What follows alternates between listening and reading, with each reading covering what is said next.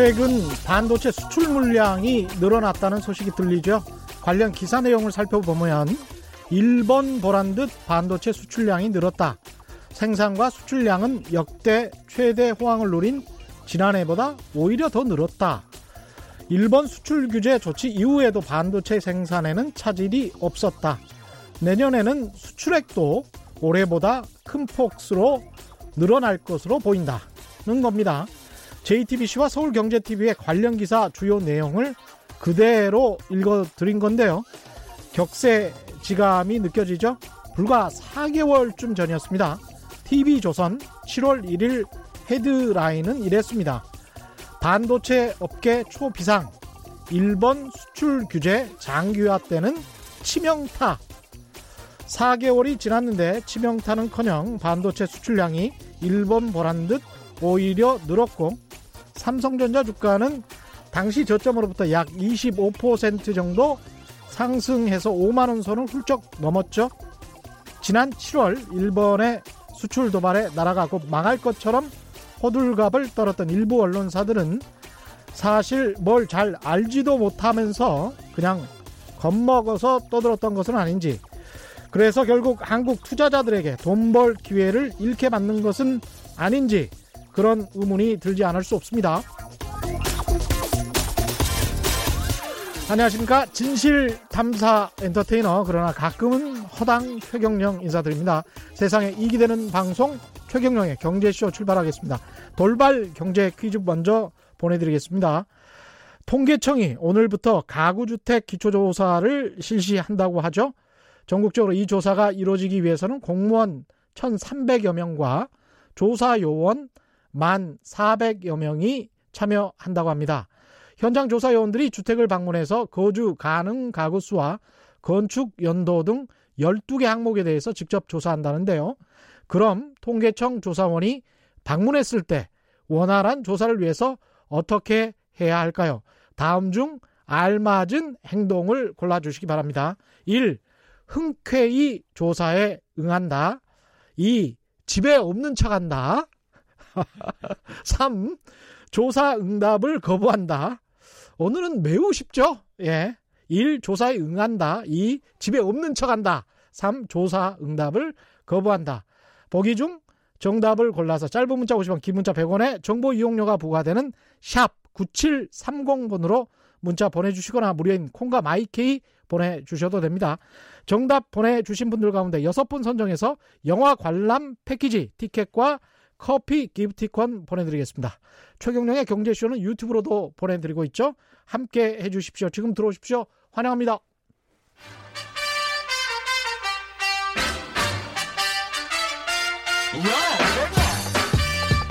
최경령이 원하는 건 오직 정의. 경제 정의를 향해 여러 걸음 깊이 들어갑니다. 최경령의 경제쇼. 네, 부동산 시장을 교란시키는 건 불안한 심리를 이용한 가짜 정보들인데요. 늘 부동산 이슈를 정확한 팩트로만 제대로 짚어보는 이광수의 부동산 이야기 시간입니다. 오늘도 미래에셋 대우 리서치센터의 이광수 연구원 나오셨습니다. 안녕하십니까? 네, 안녕하십니까? 오늘 뉴스가, 부동산 뉴스가 굉장히 많네요. 예, 예, 오늘 정부가 그동안 좀 논란이 되어왔던 음. 민간택지 분양가 상한제의 구체적인 지역에 대해서 지정을 했고요. 그랬죠. 그 관련된 뉴스들이 네, 좀 많이 나오고 쏟아지고 있습니다. 있습니다. 네. 조금 전 분양가 상한제 적용 대상 지역을 정부가 김현미 국토부 장관이 직접 발표했는데요. 강남 이십이 개 동, 동 단위로 발표를 했죠. 정확히는 이십칠 개 동입니다. 예, 강남 이십이 개 동을 비롯해서 네, 이십이 개. 아현동, 한남동, 보광동, 성수동, 음. 여의도동 등 서울에서만 총 이십칠 개 동이 네네. 대상 지역으로 됐고요. 약 한 삼십만 가구 정도 되네요. 네네. 예, 그러니까 음. 강남 세 개 구하고 강동구 일부, 마포, 용산, 성동구 이렇게 지정을 동별로 했습니다. 맞습니다. 이게 어떤 의미가 있을까요? 일단 그동안 계속 뭐 정부가 하겠다 안 하겠다 이렇게 말만 했는데 음. 구체적으로 동을 지정해 하고 음. 그리고 어, 규제를 한다는 거에 좀 정책의 불확실성이 좀 해소됐다라는 네. 측면에서 저희가 이해할 수 있고요. 음. 이제 구체적으로 이런 지정된 구하고 동들에 대해서 음. 어, 민간택지 분양가 상한제가 적용될 예정입니다. 물론 육 개월 이후에 기간이 있긴 하지만 예. 어, 일단 음, 그동안 실질적으로 좀 실효성이 그러니까 폐지되었던 분양가 상한제가 음. 적용된다고 보시면 될 것 같습니다. 근데 이게 분양가 상한제가 적용된다고 해서 현재 기존 주택의 아파트 가격에는 어떤 영향을 미칠지는 아직도 미지수입니다. 그렇습니다. 시장의 예. 반응을 좀 봐야 되고요. 예. 왜냐하면 뭐 그동안 되게 언론이라든지 아니 전문가들이 서, 설왕설래했죠. 음. 대부분 기조가 뭐였냐면 한 구십 퍼센트 훨씬 이상은 분양가 상한제 적용되면 음. 공급이 감소할 거다. 예. 그렇게 돼서 집값이 오를 거다라는 음. 판단이고 음. 그런 이제 기준들, 그런 이제 시장 전망이 많았는데 그거는 아직 시행되기 전이었으니까 그렇죠. 이제 실제로 시행되니까 앞으로의 좀 전개 과정을 좀 볼 필요가 있어 보입니다. 음, 음. 지금 현재 재건축을 진행하는 아파트들 같은 경우는 당장 뭐 시세에 좀 영향을 미치겠죠. 그 아파트들은? 그렇습니다. 예를 들어서 구체적으로 좀 재건축 기한이 많이 남았던 아파트들. 그렇죠. 그런데 개발 기대감이 있어서 어. 어, 거래 가격은 크게 올랐는데 예. 그런 어떤 개발 이익이 사실 줄어드는 효과가 있는 거잖아요. 예. 그런 측면에서는 거래 가격 조정이 있을 것으로 보고 있는데 음. 일단 아직까지 분위기는 음. 어, 공급이 계속 감소한다. 음. 이런 시장의 위기감이 더 크기 때문에 음.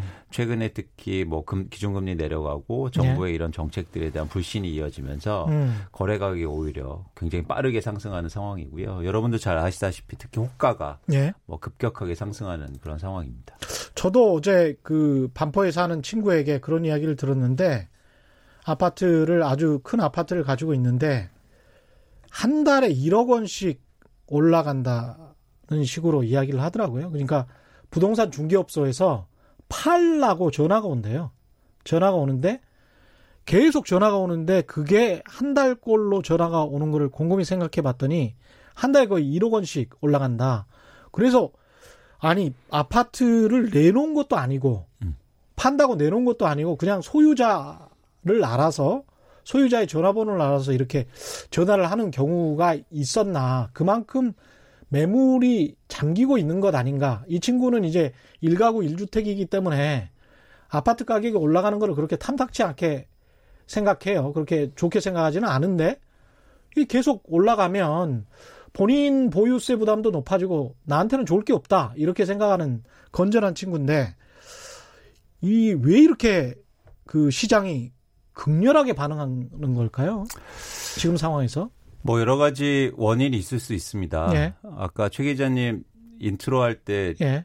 그 문제 내셨잖아요. 예. 그것처럼 쉽게 답을 찾을 수 있으면 좋을 것 같은데 예. 참 어려운 문제들이 복합적으로 음. 있어서 어 근데 이제 저희가 전망하면서 중요한 건 현황 파악을 정확히 해야 된다고 생각합니다. 예.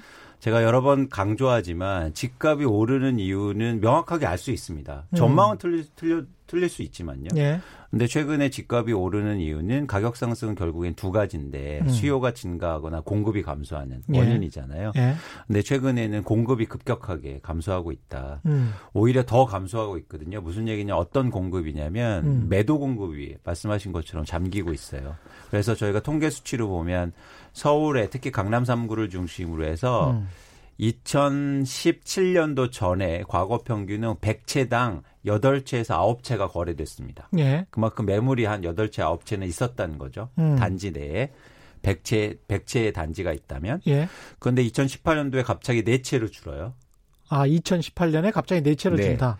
그런데 현재는 두 채로 더 줄었습니다. 그러니까 이른바 매물 잠김 현상이라는 게 실 체가 있는 거군요. 그렇죠. 실제로 실제로 집을 갖고 계신 분들이 시장에 매물을 안 내놓는 거죠. 음. 그런데 거기다 거, 그런 상황에 있는데 예.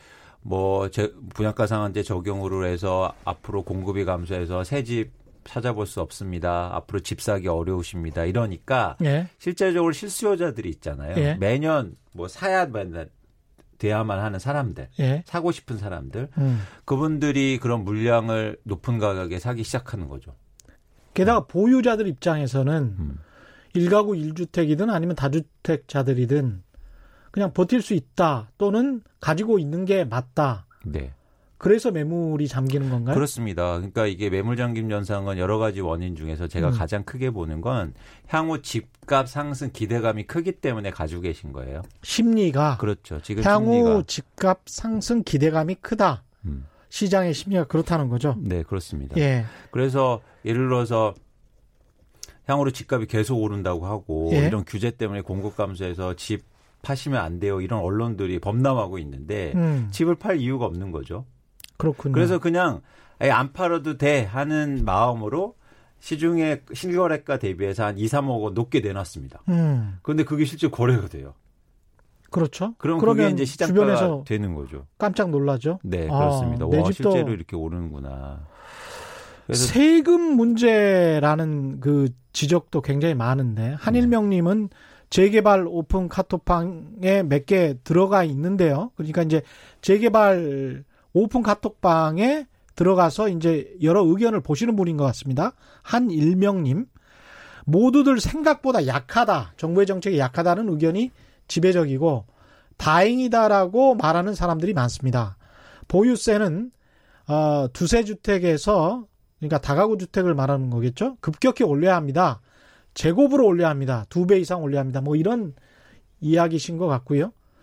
육공팔팔님은 창원시 아파트 가격이 창원시 아파트 가격은 또 최고 일억 원까지 내려간 것도 있습니다. 이런 이야기를 하셨네요. 그러니까 지역별로 차이가 많이 나는 것 같습니다. 지역별로 차이도 많고 한일명님 음. 고 그 글에 제가 좀 이야기를 드리고 싶은 게 예. 이제 보기보다 모두를 생각이 이번 의견이 약하다, 이번 예. 정책이 약하다 이런 말씀하시는데 음. 제가 예를 한번 들어볼게요. 지금 음. 한남 삼구역이 재개발에 들어갈 예정인데요. 예. 그 사업을 막 추진하고 있고 예. 시공사 선정 단계에 있습니다. 근데 일부 시공사들이 경쟁하면서 어 이제 조합하고 일부 뭐 임원 계약 이런 것들이 있었다고 해요. 예. 그러면서 일반 분양가를 칠천만 원 이상으로 해주겠다. 와. 그래서 건설사한테 자기 찍어달라 어. 이렇게 한 거죠. 예. 그런데 이 분양가 상한제가 적용되면 음. 제가 보기에 한남 삼 구에 물론 정확한 계산이 필요하겠지만 음. 사천만 원 이상의 일반 분양가는 불가능하다고 판단하고 있습니다. 예. 그렇게 되면 예상하는 분양가 대비해서 거의 뭐 칠십, 팔십 퍼센트 떨어지는 거잖아요. 그렇죠. 예, 그렇게 되면 실제로 수익에 크게 영향이 있어요. 재건축 조합 입장에서는 큰 영향을 받죠. 재건축 재개발 조합 입장에서는. 예. 그런데 이게 또 여러 가지 이게 제가 문제를 지적하고 싶은 게 오늘 정부에서 어떤 얘기를 하는 거냐면 예. 어 그러니까 시장에 노, 논란들이 계속 있는 거죠. 분양가 상한제 적용 때문에 그렇게 해서 사업 진행하는 데서 공급이 안 된다. 예. 그랬더니 정부가 거기에 답변이 음. 아 시공사 이윤도 챙겨주고 그다음 이윤도 보장해주고 하기 때문에 공급 위축은 없을 겁니다. 라고 얘기하는 거예요. 그렇습니다. 그런데 예. 그 정책을 보면서 아 영향 없겠구나 생각하는 건데 음. 실제로는 사실 영향이 클 수 있다는 겁니다. 아까 말씀드린 것처럼. 음, 어떤 영향? 공급 감소? 아니요. 그러면... 아까처럼 사업 시행이 안 될 영향. 아. 칠천만 원에서 갑자기 삼천오백, 사천으로 떨어졌는데 예. 일반 분양가가. 예. 그럼 조합의 이익이 그만큼 줄어들었는데 음. 그러면 조금만 있다가 사업 시행하지 뭐 이런 조합들이 생겨날 거잖아요. 그렇죠. 그래서 전 이게. 전 정부의 정책 이런 것들의 어떤 방향성이나 문제점 중에서 가장 잘못했다고 보는 게 시장에 잘못된 시그널을 계속 주고 있어요. 음. 그러니까 시장이 그렇게 반격을 그러니까 그렇게 얘기를 하고 언론에서 밀어붙이는 거기에 해명하게 급급하다는 겁니다. 굉장히 방어적이라는 거네요. 그렇죠. 네. 정책이라든 건 사실은 미래나 향후의 방향성을 만들어내는 역할을 해야 되잖아요. 음. 그래서 어떤 기조도 중요하고 거기에 따라서 유연성도 중요합니다. 예. 근데 자꾸 시장에서 이렇게 합리적이지 않는 어떤 분석이라든지 그거를 딱 대응해 오면 거기에 대응하기 바쁜 거예요. 아. 그러니까 막상 정책이 나오면 거기에 대응하다 보니까 또 별거 아니네라고 돼버리는 거죠. 음. 사실 저희가 제가 꼭 지적하고 싶을 건데 전 그래서 우리 그러니까 한국의 대한민국의 특히 음. 부동산 정책이 좀 뭐랄까 자신감을 가져줬으면 좋겠습니다. 음. 대신 거기에서 시장을 정확하게 분석하고 거기에 절, 맞은 정책을 나올 때 자신감 있게 내야죠. 음. 근데 냈다가 갑자기 막 시장에서 막 하고 언론에서 음. 얘기를 막 하니까 음. 거기에서도 맞춰서 조금 완화하거나 뭐 멘트를 좀 다르게 해서 음. 다른 방향성으로 나온다는 거죠. 음. 그러니까 사람들이 시장에, 다른 시그널을 준다. 그렇죠. 그러니까 시장에 그걸 받아들이는 많은 사람들이 불신만 커지는 거예요. 어. 오히려 지금 어떤 얘기를 하냐면 이렇게 서울에 분양가 상한제의 구역을 구체적으로 발표하지 않았습니까? 예. 강남구의 여덟 개 동, 음. 개포대치, 도곡, 삼성, 압구정, 역삼, 일원, 청담 예. 이런 데 발표하면 시장의 사람들은 내일 당장 어떻게 얘기할 거냐면 음. 제가 불을 보듯이 뻔한데 음. 전문가들이 정부가 더 좋은 데를 찍어줬다고 얘기할 거예요. 그렇게 이야기하겠죠. 예. 네. 당장 그러니까, 그런 기사들이 나오고 있습니다. 그렇습니다. 예. 그래서 오히려 이런 데 사야 된다. 음. 이런 데 정부가 규제하는 데 산다. 그렇죠. 과거에 봐라. 예. 그러니까 이게 저는 그러니까 단기의 부동산 가격은 사실 음. 심리가 만드는 거잖아요. 예. 그런 심리에 대한 적절한 어떤 컨트롤, 음. 대응을 음. 정책이 잘 못하고 있다. 그런 생각이 좀 안타깝습니다. 근데 정부 입장에서는 이렇게 할 수밖에 없는 이유도 있을 것 같은데요. 왜 이러는 건가요? 정부는? 그 분양가 상한제를 할 수밖에 없는 이유. 보유세를 이 정도 상황에서 이 정도로만 올릴 수밖에 없는 이유. 그러니까 보통 사람들은, 일반 사람들은, 아, 보유세 확 올려버리면 되는 거 아니야? 네. 라고 생각을 할 텐데, 정부가 가지고 있는 정책적 수단이 생각보다 저금을 시장이 이미 알고 있는 것 아닌지 그런 생각이 듭니다. 정책이 정치하고 연결됐기 때문이죠. 예. 예, 그 음. 지점을 항상 시장의 참여자도 인식하고 있고. 그렇죠. 아, 여기서 더 어. 하긴 힘들다. 어. 아, 여기서 더 뭐가 나오긴 힘들다. 음. 그리고 시장이 이렇게 반응하면 음. 거기에 또 반응해서 그렇죠. 다른 정책이 나올 수 있다. 더 음. 세게는 못할 수 있다. 이렇게 과거에 학습도 돼 있고 음. 그리고 지금의 정책들이 그걸 또 여실히 보여주고 있습니다. 그렇죠. 네. 또 이제 언론에서는 로또 청약 광풍이 몰려올 것이다. 뭐 이러면서 형평성에 문제가 있는, 있는 것 아니냐. 그렇습니다. 뭐 이런 이야기를 분명히 할 거고요. 그렇습니다. 예. 그게 이제 저희가 패턴이잖아요. 예, 패턴이죠. 네, 그죠. 아주 예. 딱 나오면 또 로또 청약, 로또 영역 예. 나오고 그렇게 싼 거냐, 누굴 위한 거냐. 그렇죠. 그래서 예. 근데 제가 그 부분에서 비유를 드리자는 드리는 게 뭐냐면 예. 이게 뭐 맞다 틀리다를 떠나서 여러분 한번 생각해 보세요. 그 고속도로를 까는데. 그럼 깔 때는 그 도로, 그 땅 주인이 일종의 대박을 칠 거 아닙니까? 그렇죠. 그런데 우리 그 사람한테 로또 대박 났다고 고속도로 깔지 말자 이렇게 할 수는 없잖아요. 그렇죠. 예.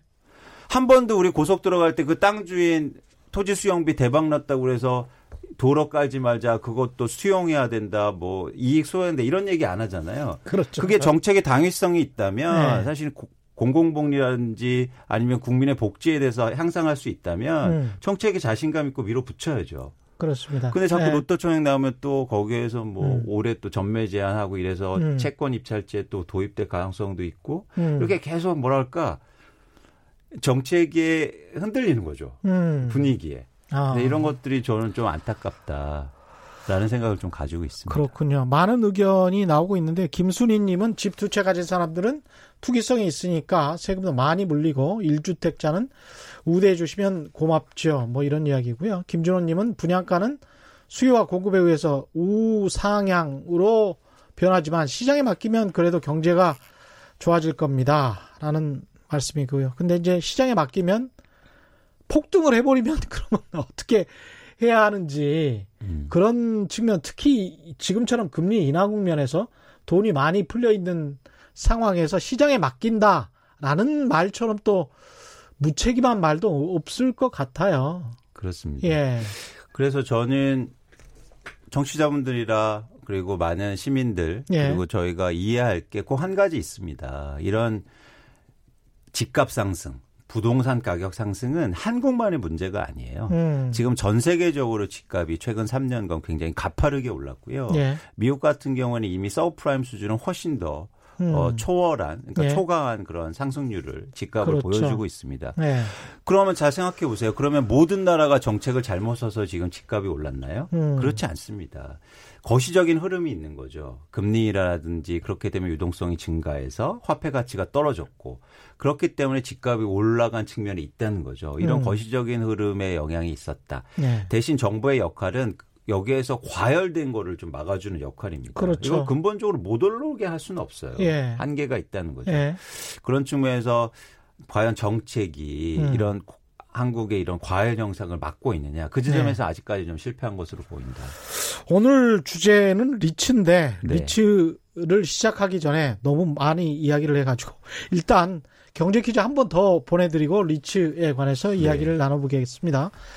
오늘 돌발 경제 퀴즈는요. 통계청이 오늘부터 가구주택 기초조사를 실시하는데요.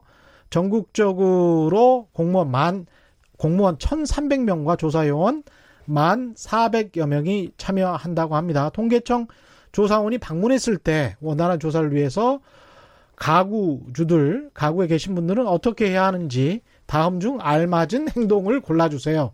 이거 그 퀴즈 누가 내셨는지 참. 일. 조사에 응한다. 이. 집에 없는 척한다. 삼. 조사 응답을 거부한다. 이거 너무 유치원 같은지. 일. 조사에 응한다. 이. 집에 없는 척한다. 집에 없는 척할 수가 있나? 삼. 조사 응답을 거부한다. 예. 보기 중 정답을 골라서 짧은 문자 오십 원, 긴 문자 백 원에 정보 이용료가 부과되는 샵 구칠삼공 번으로 문자 보내주시거나 무료인 아, 콩과 마이케이로 보내주시기 바랍니다. 문제는 통계청에서 냈다고 합니다. 정답 보내주신 분들 가운데 여섯 분 선정해서 영화 관람 패키지 티켓과 커피 기프티콘 보내드리겠습니다. 근데 저희가 시장을 분석하고 네. 그다음에 그걸 저, 전망 분석을 통해서 미래를 전망하는 입장, 그러니까 저는 애널리스트인데 네. 그런 입장에서 한국의 어떤 경제 통계, 그래 이런 부분에 대해 좀 아쉬운 점이 많아요. 그러니까 무슨 얘기를 드리자면 네. 여러분 이런 그 설문조사 잘 응답해 주시면 네. 정말 정책이라든가 아니면 통계 자료가 잘 만들어질 수 있습니다. 그렇죠. 네. 이, 이 얼마나 힘들면 최경영의 경제쇼에 통계청이 부탁을 해서 제발 이런 설문조사 좀 내줘봐. 왜냐하면 조사원이 방문했을 때 절대 문을 안 열어주나 봐요. 그렇죠. 그래서 이 번 집에 없는 척한다. 이런 분들이 이런 분들이 있나 봐요. 이게 정답 아닙니다. 삼 번 조상답을 거부한다. 예, 삼 번도 정답 아니고요. 예, 하여간 그렇습니다. 네. 애로사항이 굉장히 많은가 보고요. 이게 지금 만 사백여 명의 조사요원들에게 이 가가호호 방문을 한다는 건 다 우리 세금으로 조사를 한다는 거거든요. 그래서 이게 쉽게 쉽게 조사가 되고 원활히 조사가 되면 사실 우리가 세금 전략도 할 수 있어요. 맞습니다. 예. 음. 그래서 굉장히 조사 기간도 깁니다. 이런 게. 네네. 그렇죠. 네. 그런 측면이 있다. 오늘 리츠는 어떻습니까? 사실 제가 부동산 관련된 얘기를 드리는 건데, 예. 그러니까. 그러니까 이런 말씀드리면 어떻게 생각할지 모르겠지만 네. 저는 부동산이라든지 이런 시장을 대할 때 투자로 좀 보셨으면 좋겠다. 그걸 음. 투기라는 게 아니고요. 제가 네. 왜 이런 관점을 얘기 드리냐면 투자로 보시면 좀 더 객관적으로 시장을 보게 된다는 거죠. 어. 너무 심리적이나 이성, 그러니까 감성적으로 끌려다니지 마시고 예. 투자로 좀 세상을 분석하고 부동산 시장도 보셨으면 좋겠다. 음. 그렇게 어떤 이렇게 투자로 세, 투자로 시장을 바라보면 지금 서울의 집값, 특히 강남에 이렇게 급격하게 오른 집을 사기에는 저는 굉장히 위험한 구간이라고 계속 주장합니다. 예. 왜냐하면 투자로 보면 사실은 돈을 벌어야 되는 거, 쉽게 그렇죠. 말하면. 그런 예. 입장에서는 지금 빚을 내고 가격이 오를지 내릴지도 불확실성하고 정부가 이렇게 계속 규제하는데 예. 투자로 보면 약간 좀 위기의식, 아. 불확실성을 크게 가져야 된다는 거죠. 예. 배상 금액도 크니까. 음. 그런 관점에서 이렇게 저금리로 가고 그다음에 뭔가 투자할 때가 꼭 필요한 상황. 사실 음. 여러분 정기예금 넣을 때 금리가 굉장히 낮잖아요. 예? 이런 때 대안 투자할 때 음. 가장 좋은 수단이 저는 리츠라고 생각합니다. 음. 그런 관점에서 이제 지난번에도 말씀드렸는데 예? 그렇게 시장이 흘러가기 가서 최근에 한국의 주식시장 예? 그리고 글로벌하게 주식시장에서 리츠가 굉장히 각광받고 있어요. 예? 글로벌하게 보면 뭐 리츠 주식이 거의 올해 들어서 한 한 삼십, 사십 퍼센트 올랐고요. 아, 그래요? 한국만에서도 아, 뭐 상장 주식이 많지 많이 없긴 한데 음. 한 여섯 개 종목이 평균적으로 오십 퍼센트가 상승했습니다. 한국도? 네. 그렇습니다. 와. 그러니까 뭐냐면 이게 그러니까 글로벌 주식 리츠 주식보다 더 올랐네요, 한국이. 그렇습니다. 예. 왜냐하면 한국에서 그만큼 한국은 이제 종목 수가 적어서 그렇죠? 더 집중돼서 투자하는 거죠. 어. 재미난 건 뭐냐면 리츠는 어떤 특성을 갖고 있냐면 부동산에 투자할 수 있는데 유동성을 확보한 부동산이에요. 그렇죠. 부동산 투자 방법입니다. 어. 무슨 얘기냐면 여러분 이건 교과서적인 얘기일 수도 있지만 금리가 낮아지면 부동산에 투자하셔야 됩니다. 금리가 낮아지면 부동산에 투자해야 된다. 그렇죠. 예. 왜냐하면 화폐 가치가 떨어지니까. 금리라든가 화폐의 가격을 얘기하는 거니까요. 그렇죠. 그렇기 때문에 금, 저, 이것처럼 기준금리가 떨어지고 금리가 내려지는 구간에는 부동산에 투자하셔야 됩니다. 음. 그런데 지금 굉장히 아이러니한 상황이 벌어지고 있어요. 예? 금리가 왜 낮 낮아지고 있습니까? 음. 경기의 불확실성이 커지기 때문이잖아요. 예? 근데 경기의 불확실성이 커질 때는 부동산 투자를 하지 마, 않으셔야 됩니다. 어. 왜? 가장 가장 유동성이 떨어지는 자산이니까. 그렇죠. 어떤 위험한 상황이 왔을 때 대처하기 힘들어요. 그렇죠. 과거, 팔, 팔기가 힘들어질 수 있죠. 과거에도 네. 보세요. 우리나라 그 경제적으로 어려웠던 아이엠에프나 아니면 서브프라임 이후에 그런 음. 시대에 하우스푸어라든가 집 때문에 굉장히 어려움 겪으신들이 많잖아요. 예. 그게 대표적으로 경기가 어려울 때는 부동산 투자를 하지 말아야 된다는 거죠. 예. 근데 이게 두 가지가 상충되는 겁니다. 음. 저금리였기 때문에 부동산 투자는 해야 돼. 예. 그런데 미래가 불확실해서 부동산 투자는 하지 말아야 돼. 게다가 이제 가계부채 문제를 생각하지 않을 수가 없습니다. 우리 그렇죠. 가계부채 문제가 굉장히 심각하기 때문에. 그렇죠. 예. 근데 이 두 가지의 문제를 해결할 수 있는 전 유일한 수단이 리츠다. 음. 왜냐하면 저금리이기 때문에 부동산 투자도 할 수 있는데 음. 언제든지 사고 팔 수 있는 음. 그런 투자 대상이기 때문에 예. 사실 유동성이 확보된 거죠. 유동성이 확보된다. 그래서 이런 관심이라든지 그, 그다음에 어, 투자가 계속 이어질 가능성이 있고요. 예. 특히 한국 같은 경우에는 지금 정부가 음. 적극적으로 이 공모형 부동산 투자에 대해서 지원책을 마련해주고 있어요. 예. 그래서 분리과세라든가 리츠에 대해서 어, 국가가 갖고 있는 우량한 자산을 우선 편입할 음. 수 있게 도와준다든지 예. 그다음에 기업이 가지고 있는 부동산을 유동화할 때 법인세를 음. 유예시켜준다든지 이런 부도, 리츠 공모 리츠 활성화 방안을 발표했고 예. 앞으로 지속적으로 지원해 줄 계획입니다. 예. 그렇기 때문에 여러분 좀 관심 있게 이런 리츠에 대해서 예. 어, 어, 투자에 대해서 관심을 좀 가지셨으면 좋지 않을까 생각합니다. 여러분 지금 은행에서 쉽게 대출해 준다고 금리가 낮다고 해서 섣불리 급격하게 오른 부동산을 과연 사실 때냐. 예. 진지한 고민이 필요한 거죠.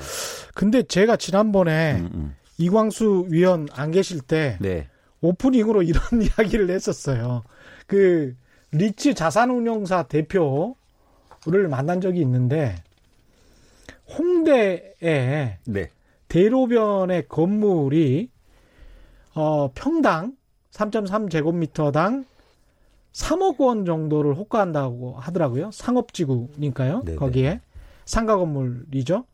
근데 그게 이 년 전에 얼마였냐고 저한테 물어보더라고요. 그래서 뭐 한 이억 됐어요. 그러니까 한 일억이었다는 거예요. 네. 그래서 이억이 일 년 만, 이 년 만에 올랐다는 거예요. 이억 원이 네네.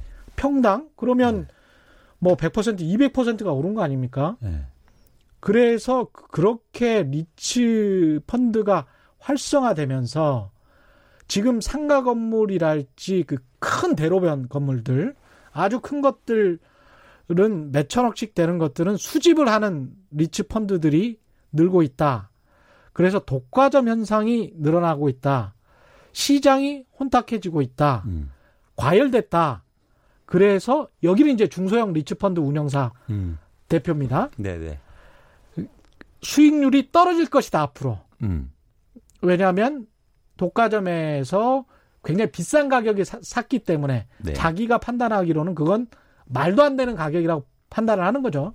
이 사람 같은 경우는. 그래서 너무 비싼 가격에 샀기 때문에 수익률이 리츠펀드가 떨어질 것이다. 그런 이야기를 하는데 어떻게 생각하십니까? 뭐 그 지점에 대해서는 음. 그래서 여러분은 사실은 리츠가 운영되는 부동산 자산에서 면밀한 이제 검토가 그렇죠. 필요하죠. 그렇죠. 대신 대신 말씀드릴 건 네. 앞으로 한국에 상장될 리츠들은 음. 기존의 부동산을 임대한 자산이 기초 자산입니다. 음. 그러니까 뭐냐면 예를 들어서 리츠를 제가 투자하셨는데 그 리츠가 지금 새로운 건물을 산다거나 예. 아니면 그런 건 리스크가 있잖아요. 그렇죠. 높게 살 리스크가 그렇죠. 과열되고. 그렇죠. 근데 운영하는 자산을 안정적인 임대 수익을 받는 걸 기초 자산으로 하고, 있다, 하고 있기 때문에 음. 당분간 여러분이 마주하실 그런 공모 리츠들은 예. 상당히 안정성이 확보돼 있고요. 그러면 그, 그, 그걸 봐야 되겠네요. 건물의 매입 연 월일이 언제였는지. 그렇습니다. 그런 것들을 좀 봐야 되겠네요. 그렇습니다. 그래서 이제 글로벌하게 미국을 중심으로 일본이라든가 음. 리츠를 판단할 때 오래된 리츠일수록 음. 평가를 높게 받아요. 그럴 수밖에 없겠습니다. 네, 왜냐하면 안정성이 네. 확보돼 있으니까. 거기다가 가격이 좀 낮을 때 샀으니까 그렇습니다. 배당 수익률이 훨씬 더 높을 수가 그렇습니다. 있겠습니다. 네. 그래서 여러분들은 이 리츠를 투자하시면 안정적인 배당 수익률이 가능하거든요. 예. 왜냐하면 그 부동산에서 임대료를 받아서 음. 구십 퍼센트 이상을 무조건 배당하게 돼 있습니다. 음. 그래서 임대료를 받으면 배당을 받으시는 거죠. 예. 그래서 배당 수익률을 보시면 예. 그게 높고 낮음에 따라서 이 자산 가치 안정성을 보일 음. 수 있는 거죠. 음. 물론 임대료가 떨어질 수는 있습니다. 예. 그러면 이제 배당 수익률이 떨어지는 그렇죠. 건데요. 예. 보통 보시는 임대 자산들이 장기 임대가 음. 많아요. 음. 그래서 평균 오 년이라든지 십 년 음. 이 정도로 장기 임대가 많기 때문에 음. 물론 대상 자산 물론 이것도 투자기 때문에 예. 그런 리스크 변동 가능성을 보셔야겠지만 음. 아직까지 뭐 과열이라 이런 얘기를 하시, 하실 때는 하는 건 아닌 것 같고 지금은 아니다. 그렇습니다. 예. 좀 있어야 된다. 네. 최종욱님은 매집만 해서 운영이 안 되고 공실 생기면 수익률을 기대할 수 없을 텐데 리츠의 향후 성장을 좋게 보는 것을 조금 이해하기 힘드네요. 덧붙여서 제가 좀 질문을 드리면 온라인 상거래가 워낙 활성화되어 있지 않습니까? 그래서 이제 네. 상가 건물들의 에, 활용성 가치가 훨씬 더 떨어질 텐데 사용 가치가 떨어질 텐데 리츠 펀드가 주로 상업지구에 많이 밀집돼 있잖아요. 네네. 그것을 생각해 보면 이 최종욱님이 지장 저 지적하신 것처럼 공실률 네. 이거 걱정 안 해도 될까요? 어 리츠마다 다르겠지만 음. 말씀드린 것처럼 매집하는 게 아니고 기동 그동안 운영되고 있던 자산을 결국에는 공모상장하는 거기 때문에 예. 현재 예를 들어서 롯데리츠 같은 경우에 운영되고 있는 백화점 네 개, 예. 유통시설 두 개, 아울렛 두 개를 리츠로 활용한 거거든요. 예. 자산으로. 음. 그렇기 때문에 매집 새로 매집한다면 음. 매입한다면 사실은 문제가 생기겠지만 음. 어, 저희 그 용어로선 브라운필드라고 그래서 브라운필드 네, 그냥 예. 운영되고 있는 자산을 아. 예. 기초자산으로 하기 때문에 음. 좀 안정성이 상대적으로 있는 거죠. 예, 리츠에 관한 다양한 의견 보내주시고 계십니다. 좋습니다. 아주 다양한 의견 환영합니다. 김경률님, 리츠도 위험합니다. 투기 조장하는 세력입니다. 이런 의견 주셨고요. 이숙경님, 경쟁률이 너무 높아요. 롯데리츠 육십삼 대 일이었습니다. 뭐 이런 말씀하셨는데 경쟁률 공모주를 하려고 해도 경쟁률이 너무 높으면 몇 주 못 가지고 가잖아요. 육십삼 대 일 정도면. 그렇습니다. 예. 그래서 경쟁률이 너무 높았는데 예. 앞으로 공모상장 리츠가 꾸준하게 나올 거고요. 예. 여러분 아주 작은 금액이라도 한번 투자를 해보시면 좋겠어요. 음. 그게 꼭 뭐 엄청나게 많은 금액을 투자하셔서 음. 그렇게 해서 리스크를 키우는 것보다 이제 초기 시장이고 음. 그리고 처음 해보시는 거니까 음. 공모에도 참여해도 육십삼 대 일 경쟁률은 음. 뭐 대학 입시처럼 떨어지고 그다음에 나머지는 다 안 받고 이런 게 아니라 그렇죠? 조금이라도 받습니다. 어. 청약하시면 예. 그렇게 좀 뭐 시도를 한번 해보시면 좋으실 것 같다는 생각이 듭니다. 제이에스 리님도 저랑 비슷한 의견이시죠. 리츠 상품 가격이 비싸지면 배당이 줄어들지 않나요? 아까 그 말씀 하셨죠? 예. 네, 요거는 그 음. 그러니까 두 가지로 제가 해석할 수 있는데요. 음. 리츠 상품 가격은 그 매입하는 부동산 가격 가격을 매입하는 가격이 비싸지면 배당률이 줄어들 수 있다. 그렇죠. 이거에다 답변을 해드렸고 예. 주, 주식이 계속 거래되니까 그렇습니다. 주가가 올라가면 그렇습니다. 배당 수익이 떨어지는데 그런 예. 건 여러분들이 이제 감안하셔야 됩니다. 예. 예를 들어서 롯데리츠가 상장되는 첫날 상한가를 음. 기록했는데요. 음. 그러면서 기존의 배당 수익률이 공모 배당 수익률이 육 퍼센트를 기록하다가 예. 현재 사 퍼센트 중반대로 떨어졌거든요. 예. 그래서 사 퍼센트 중반대로 떨어진 걸 감안하셔서 투자를 하신다는 거예요. 정현도님, 이 하우투 어떻게 투자해야 되는지에 관해서 궁금증을 갖고 계신 분들이 좀 많은 것 같습니다.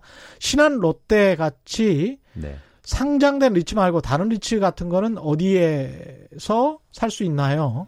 증권사 상담 창구 가가지고 리츠 소유 검 뭐 리스트 같은 거 보여달라고 하면 보여줄 수. 줍니까? 뭐. 삼호리츠가 가끔 예. 나와서 이렇게 예. 증권사들이나 은행에서 판매하는 상품들이 있는데요. 아, 이것도 삼호가 있군요. 그렇습니다. 그런데 예. 그 한국은 현재까지는 삼호가 굉장히 컸죠. 그런데 아. 앞으로의 시장이 주도권은 공모가 가져갈 공모가. 가능성이 높, 높고요. 삼호리츠는 뭐 특정 건물 하나 뭐 이런 겁니까? 여러 개 건물을 같이 만들 수 있는데 예. 삼호는 일단 폐쇄형이고, 아, 폐쇄형이고 그다음에 거래가 안 되는 거죠 중간에. 예. 물론 뭐 거래를 하실 수는 있는데 예. 주식처럼 자유롭게 거래가 불가능하기 때문에 예. 좀 차이점이 있습니다. 그러니까 건물 리스트 같은 거를 보여주고 그 각각의 배당률을 보여달라, 위치, 주소 뭐 이런 것들 다 나옵니까? 그렇습니다. 아주 아. 상세하게 나오고요. 또 하나 장점은 음. 일반 기업이나 뭐 회사하고 좀 산업하고 다른 건 예. 임대료가 정해져 있잖아요. 그렇죠. 그래서 현금 흐름을 정확히 예측할 수 있습니다. 어. 아까 최 기자님 말씀하신 것처럼 작년에는 삼성전자 돈 많이 벌다가 올해 많이 줄어들었잖아요. 그렇죠. 내년에 좋아진다고 하지만 예. 이것처럼 굉장히 기업의 수익을 예측하기는 힘들지만 예. 이런 리츠에 투자하시면 리츠의 배당 수익률이라든지 리츠 회사의 현금 배당 능력을 음. 좀 장기적으로 추정할 수 있는 가능성이 훨씬 더 높아지죠. 건물, 국내 건물 같은 경우는 직접 가서 볼 수도 있겠네요. 그럼요. 주소 찍어가지고 그럼요. 가서 그럼요. 아, 여기가 진짜 공실이 없는 건지. 그럼요. 예. 그래서 최근에 그 롯데리츠 같은 게 상장된 뒤에 거기 주주가 되신 분들은 음. 어, 강남 롯데백화점 가셔서. 아, 그걸 가지고 있나 보죠? 네, 그, 예. 그게 이제 기초자산이거든요. 아, 그 예. 자산에서, 아, 여기 변기 하나는 내 거다. 이런 말씀을 하시죠. 아, 네네. 그럴 수 있겠습니다. 그러니까 네. 이게 다른 기업 분석보다는 약간 용이한 측면도 있을 것 같습니다. 그렇습니다. 굉장히 예. 용이하고요. 일단은 예. 기업은 돈 벌면 여러분한테 배당 안 주실 수 있잖아요. 예. 그렇죠? 예. 그건 주총에서 결의할 상황이고, 그래서 음. 한국이 배당 수익이 낮 막 이런 얘기를 많이 하는데 음. 리츠는 배당하시면 임대 수익률이 구십 퍼센트 이상을 무조건 배당하게 돼 있어요. 음. 그래서 예측이 되게 쉬운 거죠. 예, 꼭 그 증권사 가서 건물 리스트 배당률 숫자 그리고 서류만 보지 마시고 현장 가서 꼭 확인을 해보십시오. 어, 너무 예. 좋죠. 네. 이게 굉장히 중요할 것 같습니다. 그래서 꼭 발품을 파시는 게 중요할 것 같고요. 네. 리츠 활성화를 위해서 정부가 적극적으로 지원해 나서고 있다고 하는데 이게 정부는 왜 이렇게 적극적인 건가요? 어, 직접적인 이유는 예. 아까 말씀드린 것처럼 유동성이 많이 증가하고 있죠. 음. 저금리 때문에. 그런데 예. 유동성이 흘러갈 곳이 지금 마땅치 않은 거예요. 음. 그러다 보니까 실물 아파트 부동산에 예. 일부 부동산에 쏠리고 있는데 음. 이런 어떤 유동성을 좀 흡수해보겠다라는 예. 측면이 있고요. 음. 두 번째는 워낙 우리나라의 가계라든가 예. 어, 기업도 마찬가지고 음. 자산 중에 거의 가계 같은 경우에 칠십 퍼센트 이상이 실물 부동산에 묶여 있잖아요. 예. 사실 이걸 좀 다각화할 필요가 있습니다. 예. 그래서 정부의 그런 선한 의지. 음. 그러니까 장기적으로 볼 때 만약에 음. 실물 부동산 가격까지 빠지기 시작하면 음. 사실 큰 영향이 받을 수 있잖아요. 가계 같은 경우에. 음. 그래서 이런 것들을 좀 다각화하자는 어떤 선의의 목적이 있습니다. 음, 그렇군요. 강성우님 처음 보내는 문자인데 커피 기프티콘 어떻게 생긴 건지 보고 보고 싶다고 말씀하시면서 제 첫 번째 책 이름을 말씀하셨습니다. 같은 사람입니다. 그 저자가 잼, 접니다. 예, 답변 드렸고요. 레몬 맛있다님, 막차 타다가 훅 가는 경우가 있어요. 저금리 되니까 공부 안 하면 투자가 힘들어지네요. 이런 말씀하셨는데 막차가 아닐까, 과열이 아닐까 이런 주장은 아까 답변을 약간 하셨지만 네, 예. 한 번 더 강조하자면 이제 음. 한국의 리츠 시장은 시작되는 시장입니다. 시작이다. 네, 그래서 아. 과열이라는 용어는 그 자산 가치 대비해서 과열하게 주가가 올랐을 때 하는 얘기고 음. 많은 사람들이 관심이 있다고 과열인 건 아닌 거라고 저는 생각해요. 그렇죠. 그 관심이 실제로 가격으로 변할 때가 아. 과열인 거죠. 음. 그런데 지금 리츠 같은 경우에 그 관심이 가격으로 아직까지 전이된 상황은 아니고 음. 그 시작 단계에 있다고 보시면 좋으실 것 같습니다. 그렇군요. 최종옥 님도 아주 구체적으로 질문하셨습니다. 배당 기준일이 있습니까? 증권처럼 연말 보유 기준일. 리츠는 보통 분기마다 배당해 분기마다. 줍니다. 그래서 훨씬 예. 더 유리하죠. 음. 그래서 여러분 분기당 뭐 일 분기 끝날 때 그 폐쇄한 다음에 배당 받고 음. 일 년에 육 퍼센트를 받으시면 그걸 네 번으로 받으시는 거예요. 아. 미국 같은 경우에는 워낙 워낙 이, 예. 이 퇴직연금이라든지 퇴직자산이 리츠에 많이 투자되어 있어서 예. 매월 배당해 주기도 합니다. 아, 매월 네. 배당. 왜냐하면 그걸로 생활해야 되니까. 그렇죠. 네. 뭐 월 이자 지급식처럼. 그렇습니다. 예. 그래서 월세 받으시는 것처럼. 그러, 그러네요. 이 상황 자체는 뭐 리츠가 지금 상황에서는 꽤 괜찮은, 특히 은퇴를 생각하시는 분들이나 은, 이미 은퇴하시는 분들한테는 꽤 괜찮은 상품이 될 수도 있을 것 같습니다. 맞습니다. 예. 특히 이런 과거, 그러니까 음. 글로벌하게 다른 나라하고 좀 비교해 보면 예. 대표적으로 성장률이 좀 둔화되는 그런 예. 국면, 예. 그리고 이게 장기화되면 음. 이렇게 안정적인 수익형 부동산에 개인 자산이 얼마나 들어가냐에 따라서 음. 노후가 완전 달라집니다. 그렇죠. 예. 예. 매달 들어오는 돈이 있으셨을 거 아니에요. 음. 가격이 계속 오르면 뭐합니까? 그걸 예. 엑시트할 수 없는데. 예. 그런 입장에서는 이렇게 수익형 부동산에 투자하시는 게 중요한데 음. 그런 입장에서 유동성도 확보된 리츠가 음. 어, 상대적으로 좀 유리한 그런 상황이 점점 더 오지 않느냐 이게 생각하고 있습니다. 리츠 같은 경우에 주거용 부동산은 지금 투자가 안 되죠. 향후로 나올 예정입니다. 임대주택. 아, 아 임대주택 네. 같은 거? 네, 임대주택은 그러니까 삼 호 리츠나 아니면 이런 리츠는 기존에 있었긴 한데요. 예. 오 호 리츠로 해서 임대주택 기초자산으로 한 리츠들도 나올 예정이고요. 음. 그렇게 되면 아파트도 투자할 수 있는 거죠. 그렇게 되네요. 네. 심지어 미국 같은 경우에는 굉장히 어. 다양한 부동산에 투자할 수 있어요. 그렇군요. 뭐 교도소. 아. 그다음에 나무. 교도소는 그다음, 망하지 않으니까. 네, 광고판. 예. 그다음에 뭐 나무에도 심지어 투자할 수 있고요. 음. 고속도로 음. 이런 데도 투자가 가능합니다. 국민연금을 가지고 그때 그 임대주택을 짓고 그걸 가지고 국민연금의 수익률을 높이자라고 주진영 전 대표가 네. 하나투자증권 대표가 이야기를 했었던 게 기억이 나는데 그런 방식으로 생각하면 될 것 같습니다. 충분히 가능한 구조입니다. 예. 그래서 이 리츠라는 상품과 음. 그렇게 실물 부동산 투자와 음. 공공사업을 결합하면, 결합하면 좋은 좋죠. 모델이 나올 수 있고요. 예. 대표적으로 그렇게 하는 나라가 싱가포르입니다. 아. 싱가포르 같은 경우에 그렇게 공공주택을 리츠를 활용을 통해서 안정적인 배당 수익도 확보하고 음. 또 안정적인 공공주택 공급도 가능한 거죠. 그렇죠. 자금 조달을 용이하니까. 예. 그리고 거기에 그 일단 뭐 공공 임대주택을 공급을 하면 그걸로서 또 국민 복지 증진에 이바지가 되는 거니까요. 그렇죠. 그래서 싱가포르 같은 게 주거 안정성이 상당히 높거든요. 예. 예. 그러면서도 거기에서 너무 또 비싸지 않게 네. 어느 정도의 이윤을 추구를 할 수 있다면 서로 윈윈이 국민연금도 그렇고 공공 임대주택에 사시는 분들도 그렇고 서로 윈윈이 될 수 있을 것 같습니다. 그렇습니다. 거기서 예. 그 이윤이 생기면 그게 건설사한테 가는 게 아니고 그렇죠. 개인한테 또 가는 거죠. 국민연금에게 가는 거니까. 그렇죠. 연금이 예. 가니까 개인한테 또 연금이 가니까. 예. 그래서 싱가포르에는 어떤 거 하냐면 에이티엠기에서도 리츠를 사시고 팔 수 있어요. 에이티엠기에서도? 네. 그만큼 대중화되어 있다는 거죠. 굉장히 대중화되어 있군요. 네. 아, 이게 그렇고 보면 정부가 어떤 개발자금이랄지 이런 게 투자 자금이 모자라니까 어떤 민간에서 떠도는 돈이 어느 정도 그래도 건설적인 부분으로 들어올 수 있도록 하는 역할도 되겠습니다. 리츠라는 그렇, 게. 그렇습니다. 예. 그래서 한국의 건전한 투자 시장이 음. 하나 만들어질 수 있다고 저는 기대를 많이 하고 있고요. 음. 정부에서도 좀 적극적인 지원 음. 그리고 투자자분들의 적극적인 관심이 필요하다. 아까 어떤 분들이 답 주셨는데 그 처음에 시작할 때 잘 관심 가져야 된다. 네. 이 처음에 시작하는 시장이거든요, 한국에서. 음. 그래서 여러분들이 관심을 많이 가지셨으면 좋겠습니다. 아주 재밌는데요. 이수연님은 리츠는 주가 조작같이 손해볼 위험은 없나요? 이런 질문 해주셨고요. 시간이 얼마 없어서 한꺼번에 읽어드리겠습니다. 승현님은 증권사에서 롯데리츠 눈여겨보라고 하던데 아직 리츠 정보가 많지 않아서 잘 모르겠습니다. 신규 상장 주식인이 주식처럼 거래하면 되나요? 이런 말씀 하셨고요.